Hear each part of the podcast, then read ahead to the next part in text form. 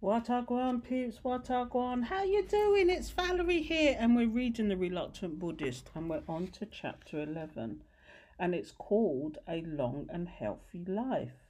So, Buddhism is very concerned with the issue of health and the pursuit of long and active life. Just as we are responsible for all the causes we make, so we are responsible for taking the greatest care of our health and doing all we can to develop our knowledge of what it is and what is not likely to lead to a long and healthy life. Having the life brings having the life brings with it the responsibility not to squander or waste it. We chant about it on a daily basis. In one of the later chapters of the Lotus Sutra, Shakyamuni tells us a story about a wise physician and his many children the doctor has to travel away for a while, and when he is away, the children eat something that is obviously bad for them and they feel recklessly ill. When he returns, he finds them sick and ill and in great pain on the floor. The doctor immediately sees how far gone the children are, and then he has no time to lose. He quickly diagnoses what it is wrong with them and he prepares an appropriate medicine and tries to get them to take it. Some of the children immediately recognize that it is their father treating them and accept the medicine. The pain begins to subside and they begin to emerge from the illness, but some of the children are in so much pain that they don't recognize who the doctor is and refuse to take the medicine. They are in dire straits, and it is only when at last they recognize precisely who the physician is and so take the medicine that they too begin to come around and emerge eventually from their pain and suffering. This is, of course, a parable, and like most parable, it works on many levels. One of them, undoubtedly, is that the physician is is to be such as the Buddha himself, Shakyamuni, come into the world with his great teaching of self help. The many children are all ordinary human beings, as indeed suffering in various ways from the three universal poisons of greed, anger, and ignorance. The medicine that is offered is the Lotus Sutra itself. Those who are prepared to take the teachings into their life can overcome the sufferings that are inherent in human life. At another level, however, this story can be seen as the Buddhist pre- prescription for a long and healthy life. That is to say, it is not simply about overcoming the challenges and the problems that we encounter as a normal part of our everyday lives. It is also about applying the prescription or the practice in overcoming genuine illnesses of any kind that afflict us from time to time, both in body and mind. From brief transient illnesses like colds and flus that might keep us in bed for a couple of days and make us feel a bit wrecked, wrecked to longer term conditions that attack our whole body of life like depressions and phobias, right the way through to powerful life shortening illnesses like cancer and heart disease. At the very core of the Buddhist view of healing lies the idea that we don't simply hand over responsibility for our health into the hands of medical professionals. We need both the best medical knowledge that we can obtain, but also aided and abetted by our own natural innate self healing powers. Nichiren Buddhism teaches that chanting is in itself a powerful, energizing, and revitalizing process. It helps us to release the energy we need to challenge the negativity and the sense of defeat of personal frailty that often comes with sickness and replace them with hope and optimism. Hope is in itself a great healer. Without it, there could be no determination to overcome the illness, and there is an ever growing body of scientific and medical research to support and, but, and buttress the view that a strong and positive outlook is of immense importance both in resisting and overcoming illness of any kind. There is not to say that Buddhism is in any way underestimates the powerful benefits of, benefits of mainstream medicine. Indeed, the very reverse is true. It constantly advises its followers always to seek the very best medical advice and care available but at the same time, in no way to underestimate the importance of the healing energy that can only come from within. We have the ability to strengthen and enhance our own natural immune response, and no medicine, however rare, can replace that. Just as Buddhism does not equate happiness with the absence of problems, so it does not equate good health with the absence of sickness. It, it goes further than that. It sees good health in the broadest sense as a state of life that is not simply free from physical or mental ailment, but one that is marked by vitality and energy and imbued with a sense of optimism and purpose. If we have that image in our minds, we can see if we are selling ourselves short, so to speak. If we settle for no more than a freedom from anxiety or worry, are we, we might ask ourselves, generally making the most of our lives? It is interesting that something very close to this idea has been adopted by the World Health Organization in its definition of good health, where it talks of a state of physical, mental, and social well being rather than simply the absence of disease or infirmity. But we have, of course, to be very cautious in this area. Doctors and scientists make it clear that it is very difficult indeed to set up anything approaching conclusive experiments to illustrate the precise correlation between psychology and disease. The relationship between how we are thinking and feeling and the process of any illness, of an illness. But that having been said, there is a growing number of medical papers that seem to illustrate a connection between emotional states and certain illnesses. Hope and optimism linked to good health and shorter healing periods, while prolonged anxiety and melancholy has been associated with life shortening illnesses such as cancer and heart disease. Bearing both those views in mind, both the caution and the optimism, let us look just very briefly at some accounts of people who have turned to their practice to challenge profound illnesses of many kinds. There are many stories available in various journals of people who have been through similar experiences. These are neither the most remarkable nor in any way the most dramatic. These are simply ordinary people who happen to practice in my particular corner of London. The story of the Quiteri. Quiteri. Quiteri is a young married woman in her late 20s. She has had a very ordinary life so far as health is concerned, with no particularly outstanding illnesses or ailments. Shortly after the birth of her first child, she encountered very severe stress in that her son, her baby son Kainu, suffered from an unsteady and irregular heartbeat. In her in his first year of life, the condition became serious and enough to require hospitalization and an operation to fit a pacemaker. The little boy seemed to recover very rapidly and was soon developing normally, learning to crawl and then walk and then be able to speak and go to play school with other little children of his own age. However, there was perhaps inevitably that constant l- latent anxiety that her son might suffer some catastrophic reverse. Despite her anxiety, Kateri seemed normal enough. There was no overt change in her appearance, but she began to feel increasing, increasing lethargy and weariness. Her body felt bruised and her legs ached.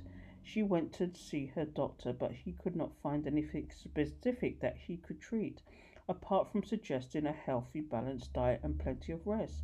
But the condition got steadily worse. Within a matter of months, she was barely able to get up and look after her child, and completely unable to walk up and down stairs because of the pains in her joints.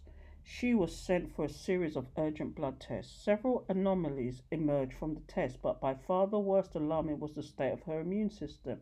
It was in a state of collapse. Her white blood cells count, was, for example, was down below the extreme danger level. At about this time, Quiteri had met someone who practiced Nichiren Buddhism and she learned about chanting. When she realized just how ill she was, at first she simply panicked and had no idea what to do. Then she decided to give the chanting a chance. As she put it, what have I got to lose? So she determined to chant at least an hour a day, every day, come what may, concentrating on the idea of getting her white cell count back to normal. Other members of the SGI learned about her situation and went round regularly to chant with her. One was a friend who had herself only recently taken up the practice. Another was a lady who had a very strong practice indeed and who was prepared to give her time to help Quiteri through this crisis. The support was crucial. Quiteri found it very difficult to stick to her determination. Chanting was a wholly new experience, and keeping it going for around an hour a day required from her huge amounts of determination. Two weeks or so later, Quiteri was required to go back to the hospital for a checkup. When the blood samples had been taken, the doctor asked her what she was taking in addition to her medication. Somewhat puzzled, Quiteri replied that she wasn't taking anything that she knew of. The doctor then asked her if she had changed anything about the way she lived. At first, she couldn't think of anything, and then she said that she had taken up chanting every day. As Quiteri tells it, the young lady doctor rolled her eyes as if in disbelief and said something like, Oh, really? But she then said that whatever she was doing, she should continue to do it because her white blood cell count was much higher. Still way below what it should be, but higher than the doctor could ever have believed possible in such a short time. This was, of course, huge encouragement. Quiteri still found it immensely difficult to chant for an hour on a daily basis, even though she received that which she did so she sorry let me say that again. Difficult on a daily basis even though she perceived that when she did so she felt strengthened but she did what she felt able to do. A week or so later her work, her white blood count was very much closer to normal levels. And Quiteri felt herself to be much stronger. She no longer spent most of the day in bed. She was able to summon up the strength to go shopping and resume her studies and take up the care of her son again during the day and so on. But Quiteri and her husband now practice both Quiteri and her husband now practice Nichiren Buddhism. They hold local meetings in their home, and Quiteri has the energy and the vitality to welcome and look after everybody. She still gets attacks of fatigue and weariness, however, and when she tra- talked about them, it is clear that she still finds it wholly surprising just how much she is helped out of these attacks by increasing her chanting. Quite recently, for example, when Kainu, now a child of three, went through major heart surgery to re engineer his pacemaker, Quiteri, supported by a group of SGI friends, increased her daily chanting to carry her through the stressful period. She was undoubtedly frightened for her child, but her general health didn't falter. Indeed, she said that she felt so strengthened that she was able to remain buoyant and positive and do what was most important to her, namely to provide most of the care and mothering that Kainu needed herself. The story of Jocelyn. Jocelyn is a young Chinese woman in her mid 30s. She is single, professionally trained, and she has a very busy and active life. She also has a very strong Buddhist practice, chanting at least an hour a day, reading and studying on a regular basis, and getting fully involved in discussion groups and other activities with her Buddhist friends. After a year or so ago, about a year ago or so, Jocelyn began to experience pains in her abdomen. She had a series of tests, but no specific cause was identified. However, over the next few months, the pain grew steadily worse until from time to time they prevented her from going to meetings. Eventually, doctors identified the cause as a substantial growth in her uterus. It was found to be a non malignant cyst, but her consultant wanted it to be removed as a matter of urgency. Jocelyn, however, wasn't sure what to do. She found it difficult to commit herself to having the operation, even though she was often in considerable pain. She decided to chant about the dilemma for some time, and then she took a remarkably courageous decision. She decided to try to overcome the cyst simply using her Buddhist practice and her considerable knowledge of alternative medicine remedies. So that's what she did. She basically built her life for the time being around the task of getting rid of the cyst, harnessing her strong belief in the beneficial beneficial effects of the practice. She made a determination that she would bear the pain, leave her life as ordinary as possible in terms of work, but shape her life to achieve this goal that she had set herself. That might, for example, that meant for example, that she got up earlier every morning so that she could chant a minimum of two hours a day. focusing strongly on the removal of the cyst and the healing of her body. I met Jocelyn many times during this period. She never once complained, even though it was quite clear that she was going through a considerable amount of pain. And she made a huge contribution to the various Baptist Buddhists' activities that was going on. Indeed, she really, if ever, talked about her troubles. It took two years of immense determination, but now she has been reassured by her consultant that the cyst gone along with the pain. So, the story of Margaret. Margaret is a writer in her mid 50s. She lives alone now, although she has been married and had several children. She is by nature a very quiet and gentle person and care and carefully guard, guards her privacy. She has never had any religious inclinations, but some years ago she felt strongly that she needed some supportive spiritual dimension in her life, and she tried a form of Buddhist meditation with some success. Some years ago, she encountered Nichiren Buddhism and was attracted by what it seems to promise. She tried chanting for a while but found that it didn't really work for her and gave it up after a few months. But she was still looking for something that she felt was missing at the center of her life. And after a gap of some months, she came back to Nichiren Buddhism. She went through what might be called an extended period of ex- experimentation with chanting and going to discussion meetings and talking to people. She wasn't in any hurry. Eventually, she felt able to commit herself to the practice on a regular basis. One of the comments she made not long after this event is, I think, well worth noting, she said, is somehow strengthens your spirit. You don't feel so scared of what life might bring.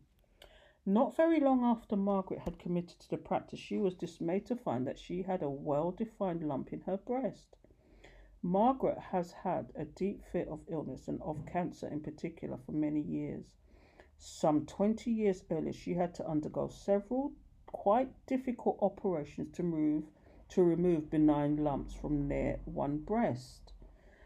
The initial diagnosis was not hopeful. Doctors made it clear that they thought that they m- would have to operate quite quickly. However, more extensive tests indicated to Margaret's profound relief that through the lump was though the lump was large, it was not in fact malignant. Despite that, the doctors advised that she that given her age and the size of the lump, it would be prudent for it to be removed. Margaret remember, remember Margaret remember was a young Buddhist with less than a year's committed and regular practice behind her. Indeed, this is one of the reasons why it seems to me that this experience is so, so valuable. With great courage, Margaret decided that she wasn't going to have the operation.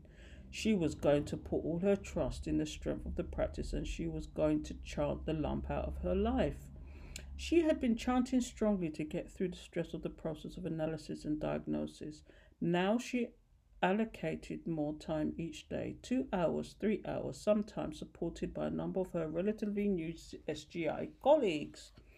For a while, there was no change, but Margaret had accepted that it wasn't going to be an easy process. Within less than a year, however, the lump began to diminish. Margaret went through several medical examinations and steadily the lump went away. Not only has it not reappeared since, but Margaret's energy and vitality are remarkably higher than they had been for several years. Margaret is very reluctant to tell the story to others, but she has no doubt in her mind that her sheer determination to be better enabled her to rid herself of the unwelcome lump. So, what sort of conclusion might we make? There are many comments that might be made about these experiences, but two seem to me to be particularly important. As I have already mentioned, they were not in any way specifically selected. They simply occurred in my own local area to people whom I know personally. I know, as a matter of fact, rather than of supposition, that many people practicing in other parts of the UK and elsewhere have similar experiences to relate. The second point is rather broader and is that although I am writing as a practicing Buddhist, from a Buddhist perspective, I am not suggesting that helping oneself to heal in this way, brought about by a combination of strong practice and mainstream medicine, is a Buddhist preserve. It is quite clear that self healing has been recorded over many centuries in many cultures and in many religious environments. Moreover, a great deal of research has been carried out in recent years to explore the extent to which faith and prayer, or whatever kind, can have a beneficial effect upon rate of healing.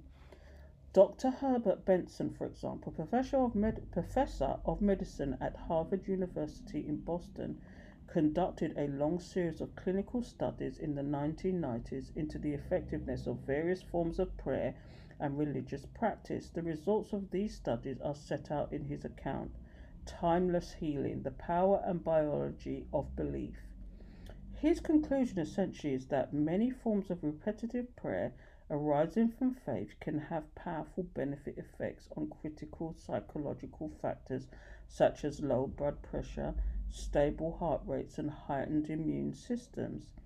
That is to say, many kinds of prayer used on regular basis and importantly linked to a fundamental belief system have been shown to help people to recover from their illnesses or their operation more rapidly or more completely, often against difficult odds. Dr. Benson coined a memorable phrase to define the healing process. He described it as returning to remembered wellness. For the multiplicity of studies of this nature in many parts of the world, it would seem that the power of faith and prayer in many forms to revitalize and stimulate the effectiveness of the immune system is difficult to ignore. A positive approach to life, whatever its source, is, is ill given. And Buddhism clearly recognizes the validity and the virtue of the world's rich div- diversity of spiritual religious traditions no one of which has a monopoly of the truth.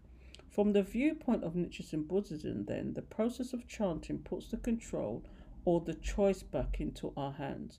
Whatever the nature of the attack upon us, it enables us to shift our position from the negative to the positive, from being weighed down and in some measure, in some measure, diminished by the illness, to challenging it, to having hope and courage and confidence that we can overcome it rather than relying solely on the efficiency of the medical treatment we are receiving. So, the concept of visualization. In his book entitled Modern Buddhist Healing, Charles Atkins added adds a simply slightly different but very illuminating perspective to the sorts of experience that we have been talking about. He describes a form of therapy that involves chanting while focusing your thoughts on or actually visualizing the particular parts of the body that you are deeply concerned about. As you do so, you imagine or visualize the body mu- mushrooming its healing forces and marshalling its healing forces and bringing them to bear on the affected area. It might, for example, be a broken arm that you are recovering from, or a heart or open heart surgery, or a lump in the breast, or persistent headaches. But whatever the illness or the cause of suffering, it is essentially a method that enables you to concentrate and focus your inner energies, like a laser, you might say, onto the areas of the body where healing is most needed. Charles Atkins has been a Nichiren Buddhist for over 30 years and he poured all his faith and energy into, into this method which he calls mantra powered visualization, to help him overcome cancer, a life threatening attack on, Hod- on Hodgkin lymphoma that he experienced when he was in his mid 30s. As he writes, for me, mantra powered visualization was a powerful tool against illness when I wasn't even strong enough to pick up a hammer. Words have power, some might scoff at the ability of some strange sounding word to produce such exciting results. Just the phrase I love you or I hate you has a powerful effect on our psyche. It is imperative that we strengthen our ability to take firm control of our mind through the determination of our spirit, especially when, when our body seems to be doing the opposite of what we consciously want it to do. At the core of our being is a master physician, a medicine king, if you will, who can quicken recovery with the help of your doctor.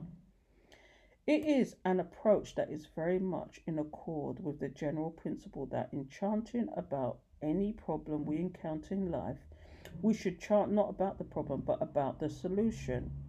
That may seem to be something of a quibble, but in fact it is crucial. If we chant about the problem itself, we are in a sense pouring our energies into it, into the negative end of the equation, making it loom even larger in our lives. Whereas as soon as we switch our attention to the solution or to the kind of outcome we wish to see, we are immediately looking forward to the resolution we wish to achieve and energizing our spiritual resources into that direction. We are looking forward to this to that is rather than than back. We are looking forward that is rather than back. One of the greatest qualities in Buddhism that makes it potentially such a power for good in our lives is that it provides us with a clear psychological framework for looking at everything that occurs to us, including sickness, in a positive light as a powerful source of growth. However, much of a paradox that may seem, however difficult a challenge it may be initially, you can see that it is continually self reinforcing process. The more you do it, the more you can do it. Thus, the more we find it possible to see everything that happens to us, the knocks and the setbacks, as well as the joys and the successes. From this standpoint, the more our confidence grows. We develop what Daisaku Ikeda calls a fighting spirit. We begin to see that we do indeed have within us this ability to transform everything, even the challenge of severe illness, into a source of growth. Central to this understanding is the Buddhist concept of the oneness of body and mind. Oh, that was deep, people. So, tomorrow, chapter 12 is oneness of the body and mind. So, it's a continuation of that, really. This is why he mentioned it as the last. Anyway, until tomorrow, that was really deep. Take care, people. Want, peace, want. How you doing? It's Valerie here, and we are reading The Reluctant Buddhist.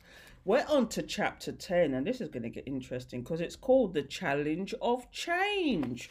So, we practice to shift our life from the lower world with their powerfully negative effects on our attitude and behavior towards the higher life states of learning and realization, bodhisattva and Buddhahood. As we do that, as we seek to move our whole life towards the positive end of the spectrum, so the promise is that we are also changing our environment as we change, as we move away from anger, say, with its basic concentration on our own ego, towards a more compassionate and responsive approach to others. So we feel those qualities are increasingly reflected back to us from our environment. The challenges and the problems are no less frequent or severe. Indeed, they may well increase. The fundamental difference lies in the clarity with which we perceive them and the strengthened ability to respond to them.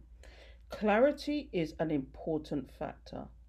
Nichiren describes one of the main benefits of the practice as being the greater clarity of vision that it brings, what he describes as a purification of the senses.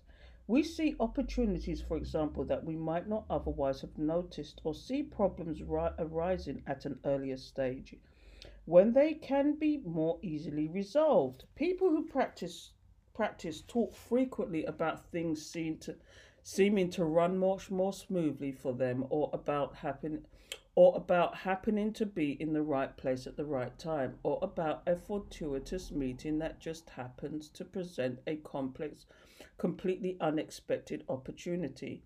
We are told that there are no coincidences in Buddhism. The apparent smoothness and the apparently fortuitous events are happening because we are seeing things more clearly and responding to them more positively. Spirit, spirit darts. It's the same principle. Spirit puts things in situations. Do you know? Manifestation. Anyway. There can be a profound change too in terms of hopes and ambitions and expectations, what we are prepared to demand from our lives. It is frequently the case, for example, that we allowed ourselves to come to terms with a situation or set of circumstances, despite the fact that deep within us we know the situation is unsatisfactory or even the cause of a great deal of unhappiness in our lives. It might be a job that provides no opportunity for advancement or relationship that we have neglected or a family situation that has been filled with anger. through fear or empathy or lack of courage, or simply because we have no idea how to initiate a change without causing a rupture, we swallow it. We learn to live with those sorts of situations dominating much of our lives, often for year after year, often year after year. As we all know, few things are quite as difficult as affecting genuine change in our behavior or attitudes. It has taken our lifetime to build them up, so it takes real energy and determination to set out to change them. They are all that we they are all that we know. Perhaps above all, we we need hope, a real sense of things can be changed. One of the statements more commonly made about this practice, and one that is embedded itself in my mind very early on about after I started chanting is that when you are faced with a difficult situation and have no idea where to turn, when you start to chant about it, as if out of nowhere comes hope. But of course, it isn't from nowhere, it is from within, and it is the initial spark that is needed to ignite the process of changing a difficult situation.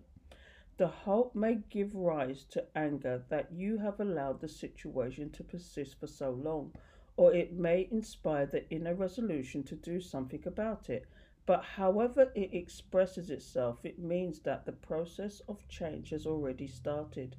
It may well be that the knowledge that some action has been taken to change things has lain dormant within your life for a long time. But the fear of change has been too great, or the circumstances have never seemed quite right.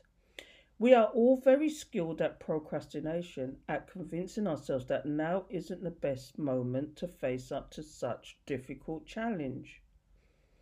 But as you continue to chant about the situation, not necessarily with any profound conviction or with any clear idea of just how you might be able to resolve it, out of nowhere comes the hope and the courage to tackle it. Buddhists will talk frequently of how after months or even years of haziness, suddenly they become clear about what action needs to be taken and of being able to face up to the task of initiating that action. We might well have to take tough decisions that will disturb other people's lives in challenging aspects of a relationship, for example. Buddhism does not teach that we should not take that action because it disturbs or challenges other people, only that we should take it with compassion for the other person's needs and accepting full responsibility for the causes we are making. The time frame in which that change takes place is in in our life and in our environment will of course vary immensely. Since our circumstances and our environment are unique, it will also vary in relation to the commitment and sincerity of the practice. The fundamental promise of Nichiren Buddhism is that the benefits will begin to emerge. The changes will begin to take place as soon as we begin to chant. There isn't some sort of preliminary qualifying period. We don't have to build up a balance as the bank, so to speak. That's all very well, I can hear you say, for those who are lucky enough to believe in the practice, but what about those who have doubts? There are many Buddhist com- commentaries that tell us that we should never have doubts. I don't personally see how that is possible. Doubts are a normal part of all our lives, just as negativity, negativity is inherent in all our lives. The dark and light energies. Although it is important to be aware that they are not quite the same thing, doubt breeds caution, and there is nothing wrong with a bit of caution in a dangerous world. We might want to call it prudence if that was not such an uncool word these days. Negativity, however, can disarm us or render us immobile. It might tell us, for example, that Buddhist practice may well be able to deal with others' people's problems, but not this one. Not the one that happens to be bugging us because it is special or deep rooted, or because it has been part of our lives for so long, or because it involves a particularly intractable relationship, or whatever. Our own problems always seem to have a uniquely, uniquely difficult twist to them. There is never any shortage of costumes for us to dress our negativity in. Our evil twin is a master of disguise. In other words, we have to learn to walk the tightrope between prudent caution and disabling negativity. That negativity will always be there. Hear it, see it for what it is, but Nichiren encourages don't give in to it. The act of recognition alone helps us to challenge it, and every time we do so, the more we come to believe in our ability to overcome it. Time and time again, we return to this basic premise Buddhism is not a soft touch. Life is tough, and what we are trying to achieve requires real effort and application.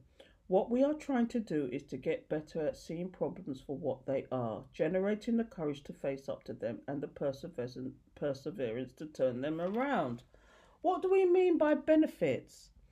In taking up this practice, we are being invited to take part in an experiment. We are the focus of the experiment, our life is the test bed.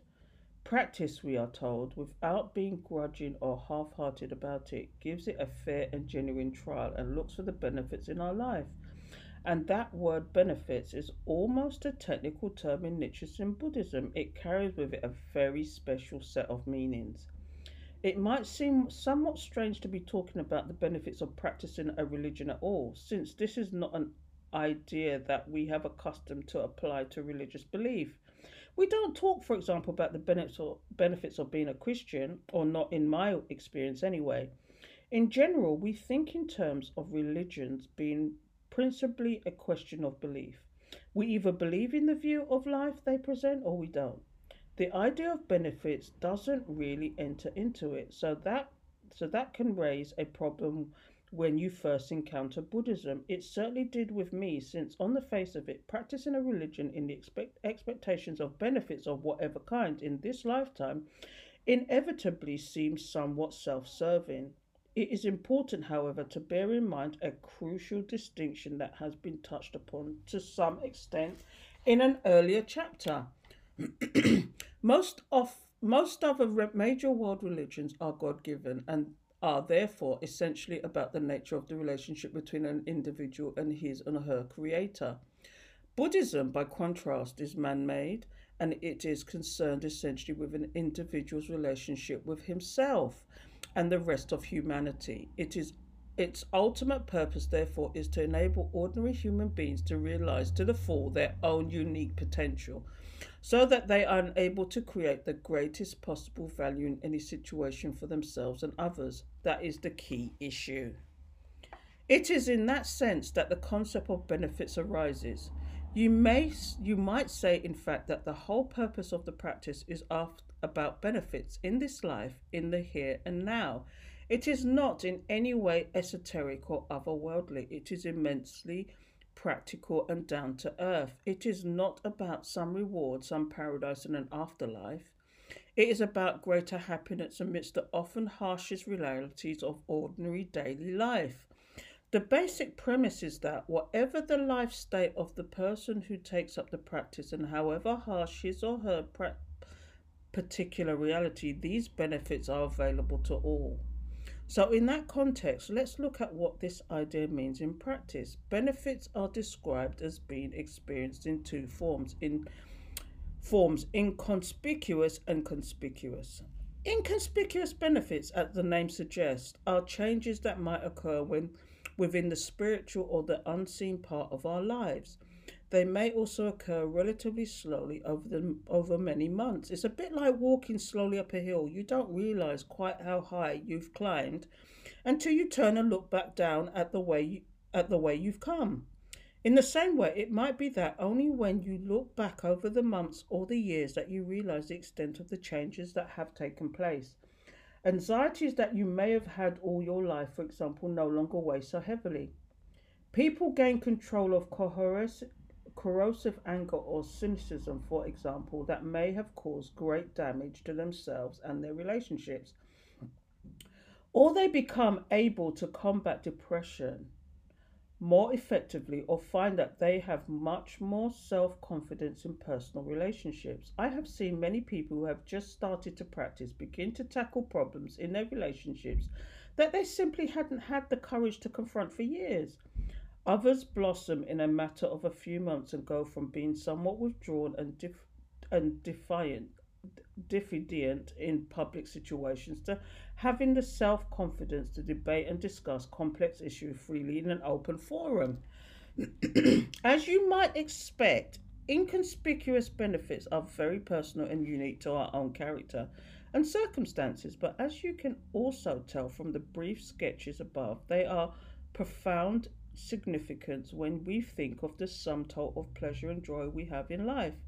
It may sound somewhat superficial, and indeed it may well be, although it's none of the less true to say that one of the things that struck me most when I first ventured into Buddhist meetings was just how much people smiled and laughed, even when I happened to know that several among them are facing quite difficult challenges in their personal circumstances.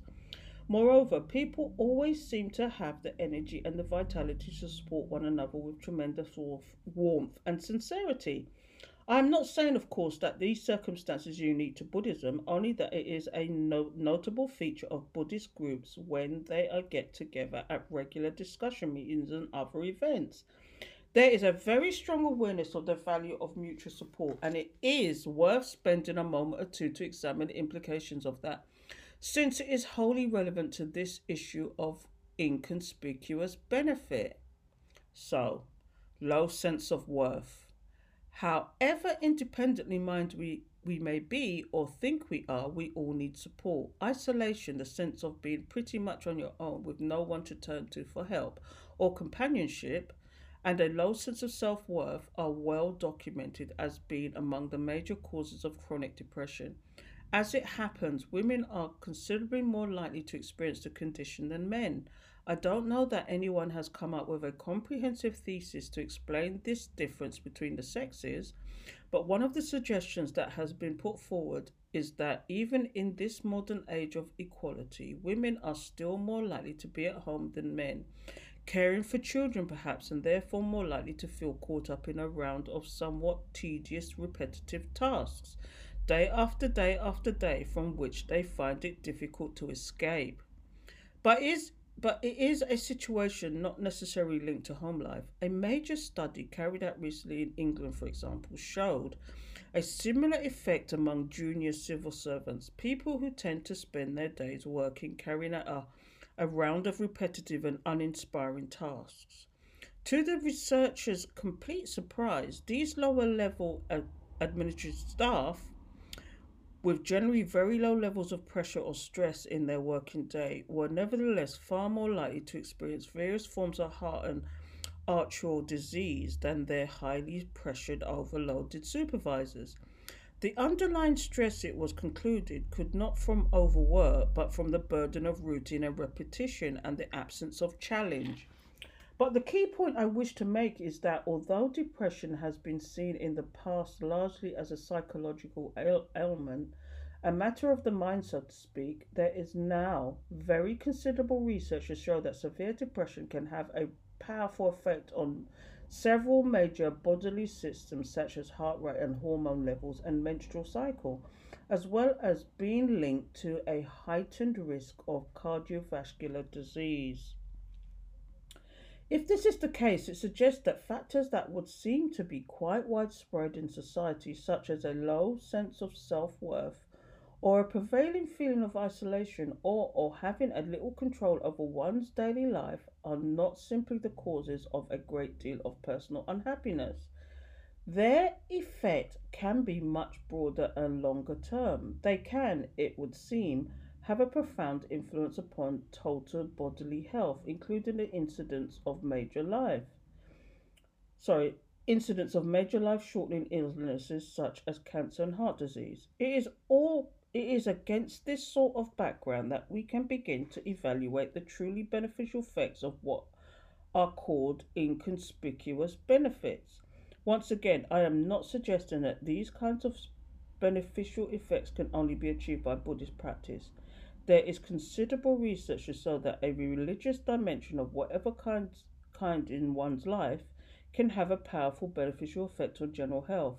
All I am saying is that there is not the slightest doubt that these kinds of beneficial life enhancing efforts effects are experienced by many thousands of people around the world who have chosen to base their lives on the practice of Nichiren Buddhism. So, conspicuous benefits. Conspicuous benefits are, as the name suggests, far more apparent. They relate to all the tangible material elements that make up so much of the texture of our daily lives. So, Conspicuous benefits might include such things as better living circumstances, a better house or a better job, a higher salary, or generally more favorable, more stable financial situation. Nichiren Buddhism is quite clear on this point. It teaches since we have both physical and spiritual needs, we must tend to both. If we are to achieve the most fulfilling and creative life of which we are capable, Buddhism is daily life and earthly desires, as they are called, needs or wishes that relate to the material aspects of our lives, as an integral and essential part of this life. Thus, Nichiren Buddhism is not about giving things up. It argues that it is perfectly normal and natural part of our humanity to desire a better home, or a better paid or more satisfying job, or a more fulfilling relationship. So, we shouldn't in any way try to reject those natural desires as being somehow unworthy of our spiritual self. Indeed, the reverse is true. When we bring these life objectives into our practice and chant to achieve them, they can become the root to our human re- revolution in the sense that whatever it is that stimulates us to chant, the very process of chanting begins to draw forth the courage and the life force and the compassion from within. The key thing is maintaining a balance. As we have touched upon the trouble, as we touched up, as we have touched upon, the trouble arises for us and those around us when hunger becomes our dominant life condition. When the need for yet more possessions, yet more material benefits becomes the main motivational force in our life, we can pursue it with little or no regard for the damage we do to our own values or what effect we might have on the lives of those around us.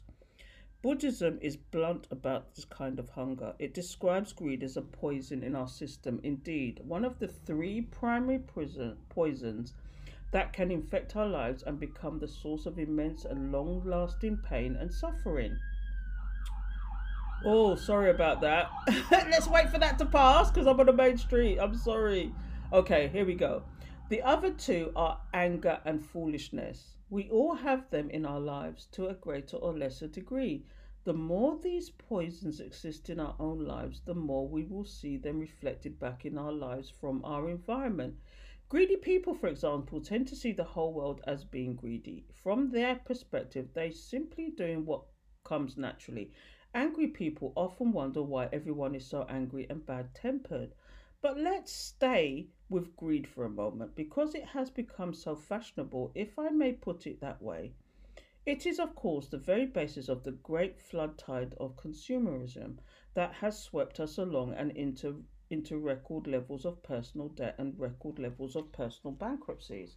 But since the acquisition of a desired object is undeniably a pleasurable experience, why is it more why isn't more acquisition more pleasurable and so on and so on to the realization of ultimate happiness? A recently published study in the City of London looked at people's attitude to their salaries. When people earned 60,000 and they were asked what salary they thought they would be happy with, it turned out to be over 100,000. Those who earned 100,000 thought that they would be, be happy if only they could earn around 250,000. Wow. Those who have already earned 250,000 felt that they could really be very happy if they topped the million mark. Happiness, it seems, by the consumist route can always be just out of reach. A whole series of American studies into the nature of human happiness carried out in recent years have de- de- delivered very similar results. One basic need has been met. It seems that Additional income, even substantial amounts of it, did, did little or nothing to raise the sense of happiness or satisfaction with life. And more and more studies in this area tends to confirm its validity. However, desirable wealth, wealth and possessions may seem they seem they are simply not enough. The Buddhist teaching in this area is immensely realistic and down to earth. It argues that whatever delight may come from consumerism, it can only be short lived. It wears off as soon as the novelty of possession has worn off and is replaced by the hunger for the next acquisition. By definition, a constant state of hunger can only lead to deep unhappiness. Essentially, Therefore, Buddhism argues that the greatest joy in life comes from making and giving rather than taking. Making and creating value that is out of the here and now, out of our present circumstances, rather being dependent upon what is in the showroom window. So, in tune with modern psychology. To approach this issue from a slightly different direction, it is fundamental to Buddhist teaching that the way we look at any situation or any environment is of the very greatest importance. That is to say, it is not so much the external circumstances that govern how it affects us, but how we see it. It is not to so much what happens that causes us to suffer as how we respond to what happens. Buddhism teaches, therefore, that we, as we develop and strengthen the inconspicuous benefits within our lives, the wisdom and courage and resilience and the compassionate positive outlook, so we develop the ability to transform any environment we find ourselves in. Out of this, we can create what the management gurus call a virtuous circle, a win win situation. For as long as we are under stress in our own lives, we don't really have much time and space for others. As we change and develop the ability to handle our own situations with courage and resilience, so we have more resource left over to speak with which to support and encourage others. Moreover, we seem to find many more opportunities for doing so, from simply sharing experiences to giving moral and emotional support and devoting real time and energy to their problems, giving and making rather than taking and consuming. And Buddhism teaches paradoxically that exerting ourselves in this way, focusing outwards rather than inwards, concerning ourselves with the problems of others rather than concentrating solely on our own difficulties and concerns, is what leads to the most rapid growth in our own inner strength and resourcefulness. Buddhism may have been promoting this idea for somewhat somewhat longer, but it is, it is amply supported by the work of many modern psychologists. Professor Richard Layard, for example, is in, in his book entitled Happiness, makes it a central plank in his argument for a new moral code. This should be the core of moral education so that our children understand that what they give to life is more important than what they get from it. With that psychology, they will in fact remain happier as modern psychology shows. Son- Sonja Subonsaki, research psychologist at UCLA, is inclined to agree. As a result of his own and other research findings, she places acts of support to others very high on her list of actions that lead to greater level of individual sat- satisfaction with life. Being kind to others, whether friends or strangers, triggers a cascade of positive, positive effects. It makes you feel generous and capable, giving you a greater sense of connection with others and wins, wins you smiles, approval, and reciprocated kindness. There are two key phrases there that relate directly to our argument positive effects and reciprocated kindness, since they both refer precisely to changes in the behavior of others, changes that is, say, in the environment triggered by our behavior. We can accept quite readily, I think, that there is a constant interaction or interplay between ourselves and the society of the environment immediately around us. Since most of us have direct experience of it, we can all recount instances where our anger or our joy has spilled over into those around us and sparked off an instant response. And we all know people who tend to carry their gloom and despondency or their abundant optimism around with them like a suitcase and spill it out into every room they walk into. Fundamental changes in attitude and behavior are, undoubtedly extremely difficult to achieve. But as we change and develop spiritually, so we find that we have a greater capacity to see and understand other people's needs, or have greater resources or compassion to respond to other people's problems. So that was really deep. I'm gonna have to go back and listen to that myself. But that's the end of chapter 10. And so tomorrow, chapter 11, A Long and Healthy Life. So until tomorrow.